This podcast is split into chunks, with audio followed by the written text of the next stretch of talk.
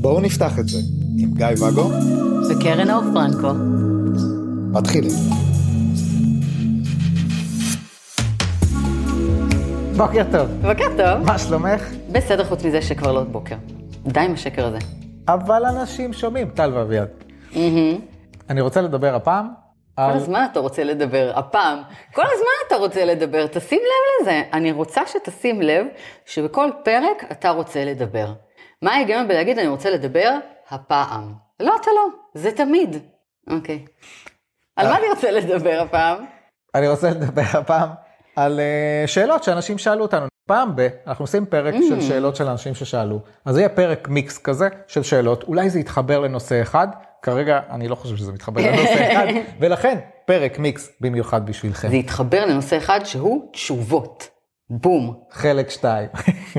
כן, אז השאלה הראשונה מתחילה באלף, איך מתמודדים עם אנשים שאנחנו לא כבר... מתמודדים איתם, לא. לשאלה הבאה. איזה עם, אה, אנשים? עם אקסים, לא מתמודדים? כן, סליחה, סתם, אצלי זה בדיוק הפוך. במפגשים משותפים. מאיזו בחינה? כאילו, נגיד, אם אתה בא ושואל אותי, קרן אור, אני, כל האקסים שלי חוץ מאחד, הם חברים טובים שלי, אז כאילו, מה הבעיה? מגניב, גם הם שם, איזה כיף! מה השאלה?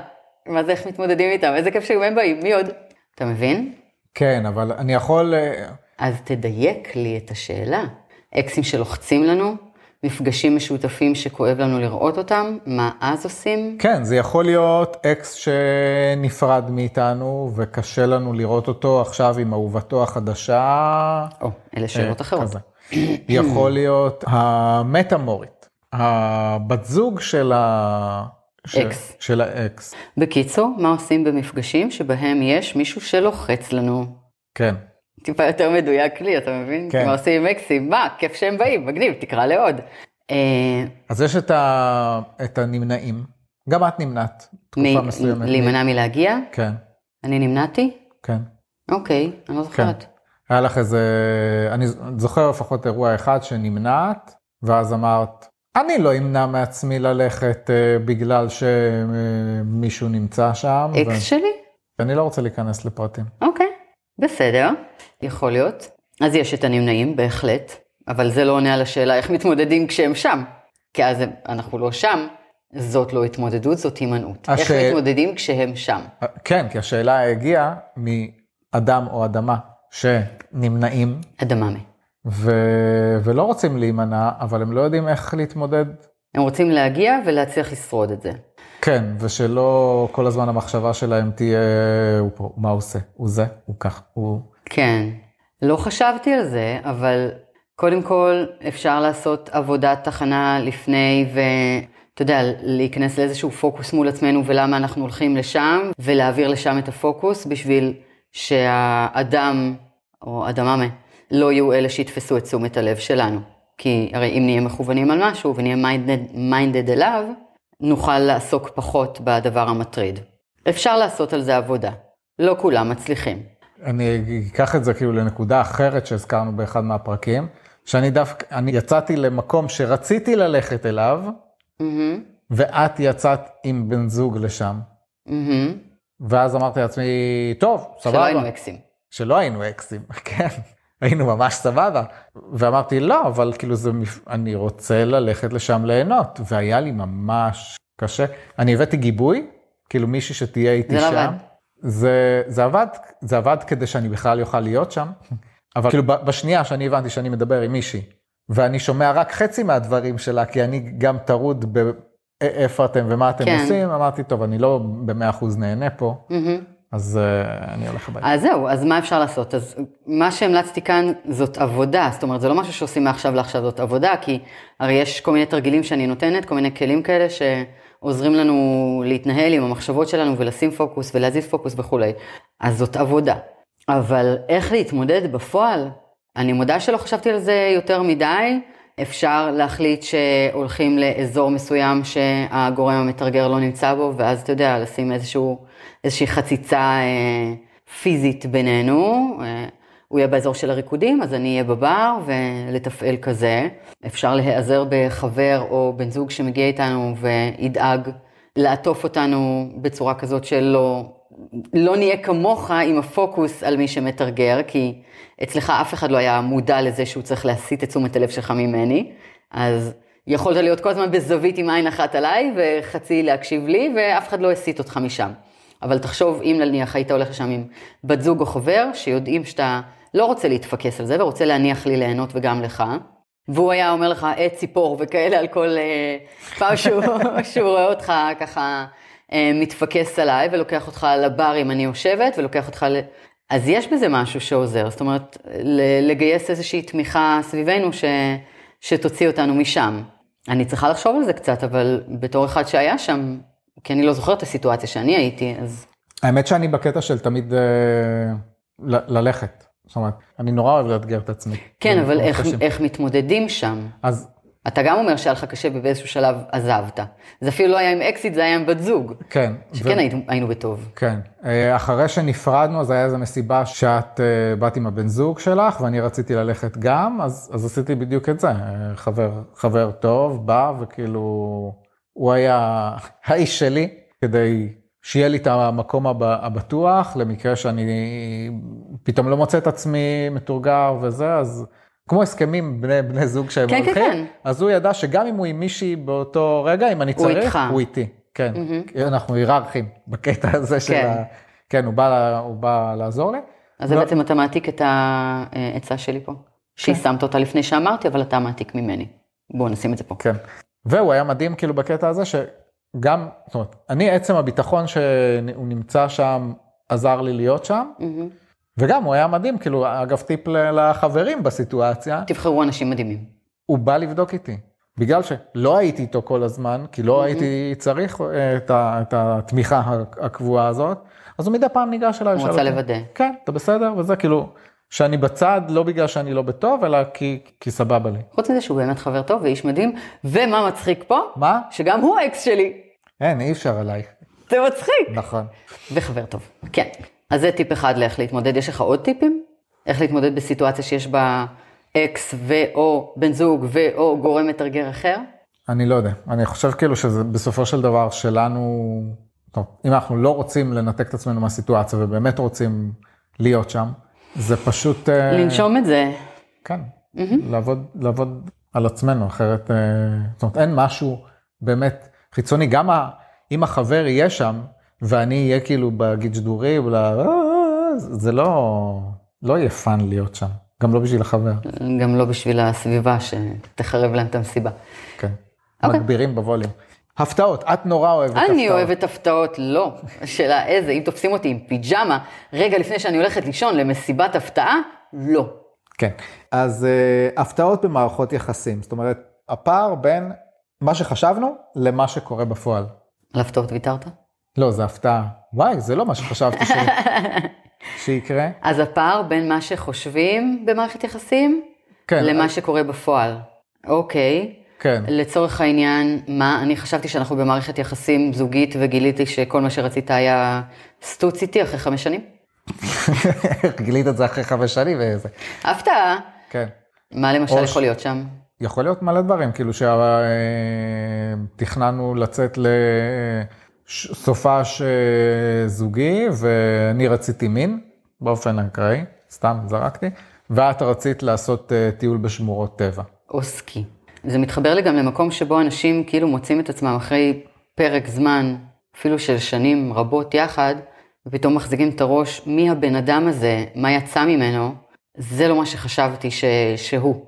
אני חושבת שזה קורה ללא מעט אנשים כשהם עוברים, אתה יודע, קשר שמסתיים לא טוב, וכל מה שקורה שם ב... בסיום הקשר, ופתאום כל הכאב יוצא החוצה בצורה פחות סבבה, ואתה כאילו מגלה, אתה יודע, שאיפה הדבר, האדם הזה היה כל השנים, ואיך עבדו עליי, או איך האמנתי אה, לסיפור שסיפרו לי עד עכשיו. זאת אומרת, לא זה מה שחשבתי שיש לי בבית. הפתעה. הפתעה, וזה משהו ש, שהרבה אנשים, אתה יודע, מספרים כשמסתיימת מערכת יחסים פחות בטוב. מה יצא ממנו שם. כשאנשים אה, נפרדים, אז הרבה פעמים יש שם הרבה כאב, כן. ההתנהגות הזאת היא לא איזה הפתעה שהבן אדם הוא כזה. הוא לא כזה, הוא כזה כשכואב לו, מולי. נכון, אבל אם עד היום לא חווינו אותו בכאב כזה עוצמתי לצורך העניין, אז לא נתקלנו בצדדים האלה שלו. זאת אומרת, אם אני שוברת צלחות בבית ואמוציונלית וצווחת כשעוזבים אותי, עוד לא עזבת אותי, אז אתה לא יודע שאני כזאת ואני נראית לך מלאך. חכה שתעזוב אותי, וישברו לך כמה צלחות על הראש, בגלל זה קניתי סרוויס חדש. הוא לא שובר. כן, בדיוק, כדי שאני אוכל להשתמש בו בכמה פרדות. אז, אז מה שאני אומרת זה שאולי פתאום, אתה יודע, כשנפרדנו, יצא ממני איזה פן שלא ראית, כי היה לי אינטרס לא להראות לך אותו כל עוד היינו ביחד, ועכשיו כשאני מאבדת אותך ממילא, אז. אני משלחת כל רסן ונותנת אה, דרור, ל, אתה יודע, לכעסים שלי לצאת החוצה בצורה פחות מחמיאה. ו- וזה המקום שבו אתה אומר, זה לא הבן אדם שהכרתי, זה לא מערכת היחסים שהכרתי עם הבן אדם הזה, ומה מה העניינים עם זה? אבל השאלה הייתה מה, איך מתמודדים כשמגלים שהקשר הוא לא מה שחשבנו? אז אני מניחה שלא מדברים על סיום של קשר, לא, אלא, לא דיברו על סיום. אלא על תוך כדי הקשר. כן, כשאני חשבתי שיהיה מגניב, והבן אדם הוא כזה וכזה וכזה, הבן אדם אמר לי שהוא חובב טיולים ועניינים וזה, וכאילו אנחנו חודש בתוך הקשר, ואנחנו, כל מה שאנחנו עושים זה להיות בבית, ו... מצג שווא. אתה יודע, גם עלתה לי עוד אה, דוגמה של אה, קשרים שבהם צד, צד אחד אמר בעצם את הכוונות שלו והמקום שבו הוא נמצא והרגשות או הרצונות שלו, והצד השני אמר, "מהמם, מהמם." דיברנו על הקשבה פעילה מתישהו, "מהמם, מהמם, כן, אהה, סיימת? יופי. אה, הנהן, לא שמע כלום, ובנה איזשהו נרטיב של מה הוא רוצה מהצד השני. והוא רצה, אתה יודע, את כל החבילה לצורך העניין. ואז הגיע שלב, תקופה לתוך הקשר, כשצד אחד, אה, אתה יודע, מאוהב עד אחרי האוזניים, והצד השני, כצפוי, לא, כי לא לשם הוא כיוון והכל סבבה לו. קשר light, הכל בסדר. אפילו אמר שזה יהיה קשר א-מונוגמי, ועכשיו הוא רוצה לפצוח בו לצורך העניין. והקשר שהנהן בשלב תיאום הציפיות ופחות הקשיב, ציפה שזה יהיה לפי הציפיות שלו. זאת אומרת, הקשר הזה יתפתח ויהיה סיפור מהאגדות. ואיך אתה רוצה עכשיו מערכת א-מונוגמית, כשאני בכלל ציפיתי למשהו אחר, כי הנהנתי בזמן שעשית לי תיאום ציפיות, ואיך בעצם אה, אתה לא אוהב אותי בטירוף, ולאחרת אתה כן אומר, כשבשלב תיאום הציפיות לא הקשבתי פשוט שאמרת שאתה לא מתכוון להתאהב בי וכולי, ואז אתה מוצא את עצמך בקשר שלכאורה השתנה לך מול הפרצוף, זה לא מה שחשבת, אבל תכלס אמרו לך את זה מראש. הציפיות שלך לא תאמו את תיאום הציפיות עם הצד השני. וזה קורה לפעמים. מהמם. ואז אתה מקבל, אתה יודע, סטירה של החיים, אה, ואתה כבר בפנים ואתה לא יודע מה לעשות, וזה... ואולי אתה מתפרק, ואולי אתה אמוציונלי, ואולי אתה אה, מעמיס על הצד השני דברים שהוא בכלל לא תכנן לחוות איתך, וגם אם היה איזשהו סיכוי שהקשר הזה יישמר, כשהוא light, עכשיו עם העומס והרגשות והאמוציות, העמסת יותר מדי על הצד השני, ובכלל זה לא מתאים. נהרס הקשר. ואתה תצא עם איזו תחושה? שהרימו אותך. כן, אז בגלל ששאלתם, אני לא יודע מי שאל את זה, חסר, חסרות המון, חסר, חסרים? חסרים המון פרטים. חסרים מות. המון פרטים כדי שנוכל לתת איזושהי הכוונה או עצה יותר ספציפית. זה נורא נורא כללי, יש יותר מדי אפשרויות. אבל העצה הספציפית שלי היא, שהיא מאוד כללית, כן. אבל היא ספציפית, תאומי ציפיות בתחילת קשר, אבל בקשב, כלומר, כמו שגם אמרתי על עצמי איזה כמה פעמים, ואתה יודע, נתקלת בזה, אמרת, את משרטטת מפה ללב שלך. כשאני מתחילה איזשהו סוג תקשורת עם מישהו שמכוון למשהו, אני אומרת לו, זה הכיוון שלי, אני לא מחפשת רק מיניות, לא יהיה לך איתי סקס בדייט ראשון, אתה לא תוכל אה, לדבר איתי רק אה, בחגים ושבתות, אני רוצה קשר שהוא כזה וכזה וכזה וכזה. האם מתאים? זאת אומרת, אני לא מתביישת, כן, סיימת? אה, אני לא מתביישת, כאילו, אתה יודע, להיות נורא טרחנית ולרדת לרזולוציות ולדבר את הרצונות והצרכים שלי, מסיבה אחת, שזה עובד לי. אני טרחנית ומדברת את הכל ויורדת לרזולוציות, ואז מוצאת את האנשים שזה בדיוק מה שמתאים להם, ולא מוצאת את עצמי תקופה אחרי בקשר שאני אומרת, רגע, איפה זה ואיפה מה שחשבתי? זה מבחינת ההתנהלות. כן, הכן שלי היה כזה, כי, כי באמת, יש פעמים שהבן אדם בצד השני יגיד, "מהמם, מהמם, סבבה. כן, כן. את תקבלי את כל מה שאת רוצה. אני לא יודע אם אני אוכל לתת לך, לא אוכל לתת לך וזה, אבל בוא, בוא, אני אומר כן. כן, בואי נתקדם. אני חושבת שאנחנו, רגע, כשאנחנו לא באמת. בקשב, אנחנו גם נזהה את זה, כן. אז זהו, אז יש את העניין הזה שבאמת להיות בקשב ולזהות את זה ולשאול את הצד השני. זה לא תמיד יעבוד, כי יש לפעמים בצד השני בן אדם שיחרטט לך. עוד לא קרה לי אישית שנפלתי על חרטטנים גדולים, נכון? לא, זה לא תמיד חרטטנות. זאת אומרת, אה, לפעמים זה באמת הרצון להאמין. כן, כן היה אנשים שרצו להאמין שהם יכולים להיות הבן אדם הזה. זה בסדר, ואז ואחר החיים. כך גילו שכן, פחות. אבל זה, זה בנפרד. זה בנפרד. אז, אז הנקודה הנוספת היא באמת לבחון את זה, כאילו, את, את, כמו שאת אומרת, שמת את זה מראש, יכולת להיות מופתעת, רגע, אבל הבן אדם אמר שכן, ועכשיו הוא לא יכול, אז הוא רימה אותי. לא, לא רימה, כאילו, לא זה, אבל את כל הזמן בקשב על הדבר הזה, אני מקבלת, לא מקבלת וזה, ובאמת, צרכים ורצונות, ולהבין האם מתאים, לא מתאים. אבל ברגע שעושים את התיאום הציפיות הזה, ובאמת אנחנו בקשב אחד לשני, ואני רואה שאני מקבלת ממך תגובה אותנטית, כי אני סבבה בלזהות חרטטנות, אתה יודע. ואני רואה שקיבלתי ממך תגובה אותנטית. כבר יש לנו איזשהו בסיס נכון להתנהלות. מכאן והלאה, שוב, החיים וגמישות ודברים זזים, ו- ואף אחד מאיתנו הוא לא הבן אדם שהיה שנה אחורה, וגם אנחנו יכולים לזוז, אתה יודע, עם כל תיאום הציפיות שלי, יכול להיות שבעוד שנה אני בעצמי ארגיש אחרת וארצה משהו אחר. אז ברור שצריך לזכור גם את זה. אבל הצהרת הכוונות בשלב הראשוני הזה, כשהיא נעשית נכון, מתוך תיאום הציפיות, ובאותנטיות, ובקשב, ובתקשורת, היא מהווה את הבסיס היותר יציב למצוא את עצמנו במקום שיותר נכון לנו ולא בהפתעות. כן, לגמרי. אז מה, מה בעצם? תיאומי ציפיות? בזה הכל אה, מתחיל ומסתיים? כדי למנוע הפתעות? למרות שאני אוהבת הפתעות, אלא אם הן תופסות אותי בפיג'מה. את נהנית באותו ערב. אני לא נהניתי, אתה תפסת אותי בפיג'מה. יום הולדת. אמרתי שאני רוצה מסיבת הפתעה. חגיגה. כן. אנשים. לצאת לבלות. ערב, אני עייפה, פיג'מה, עולה לישון, טוק טוק טוק בדלת, חברים, בני זוג, אקסים, בלאגן, גועל. פחות עובד. עשית לי שינויים בלוז, היינו צריכים לשנות את כל הזה, זה היה אמור להיות במסיבה בחוץ, ואז בבית, וזה. אז תיאומי ציפיות, הכל מתחיל ומסתיים בתיאומי ציפיות. את יודעת שזו פעם הראשונה בחיים שארגנתי מסיבת הפתעה? כן?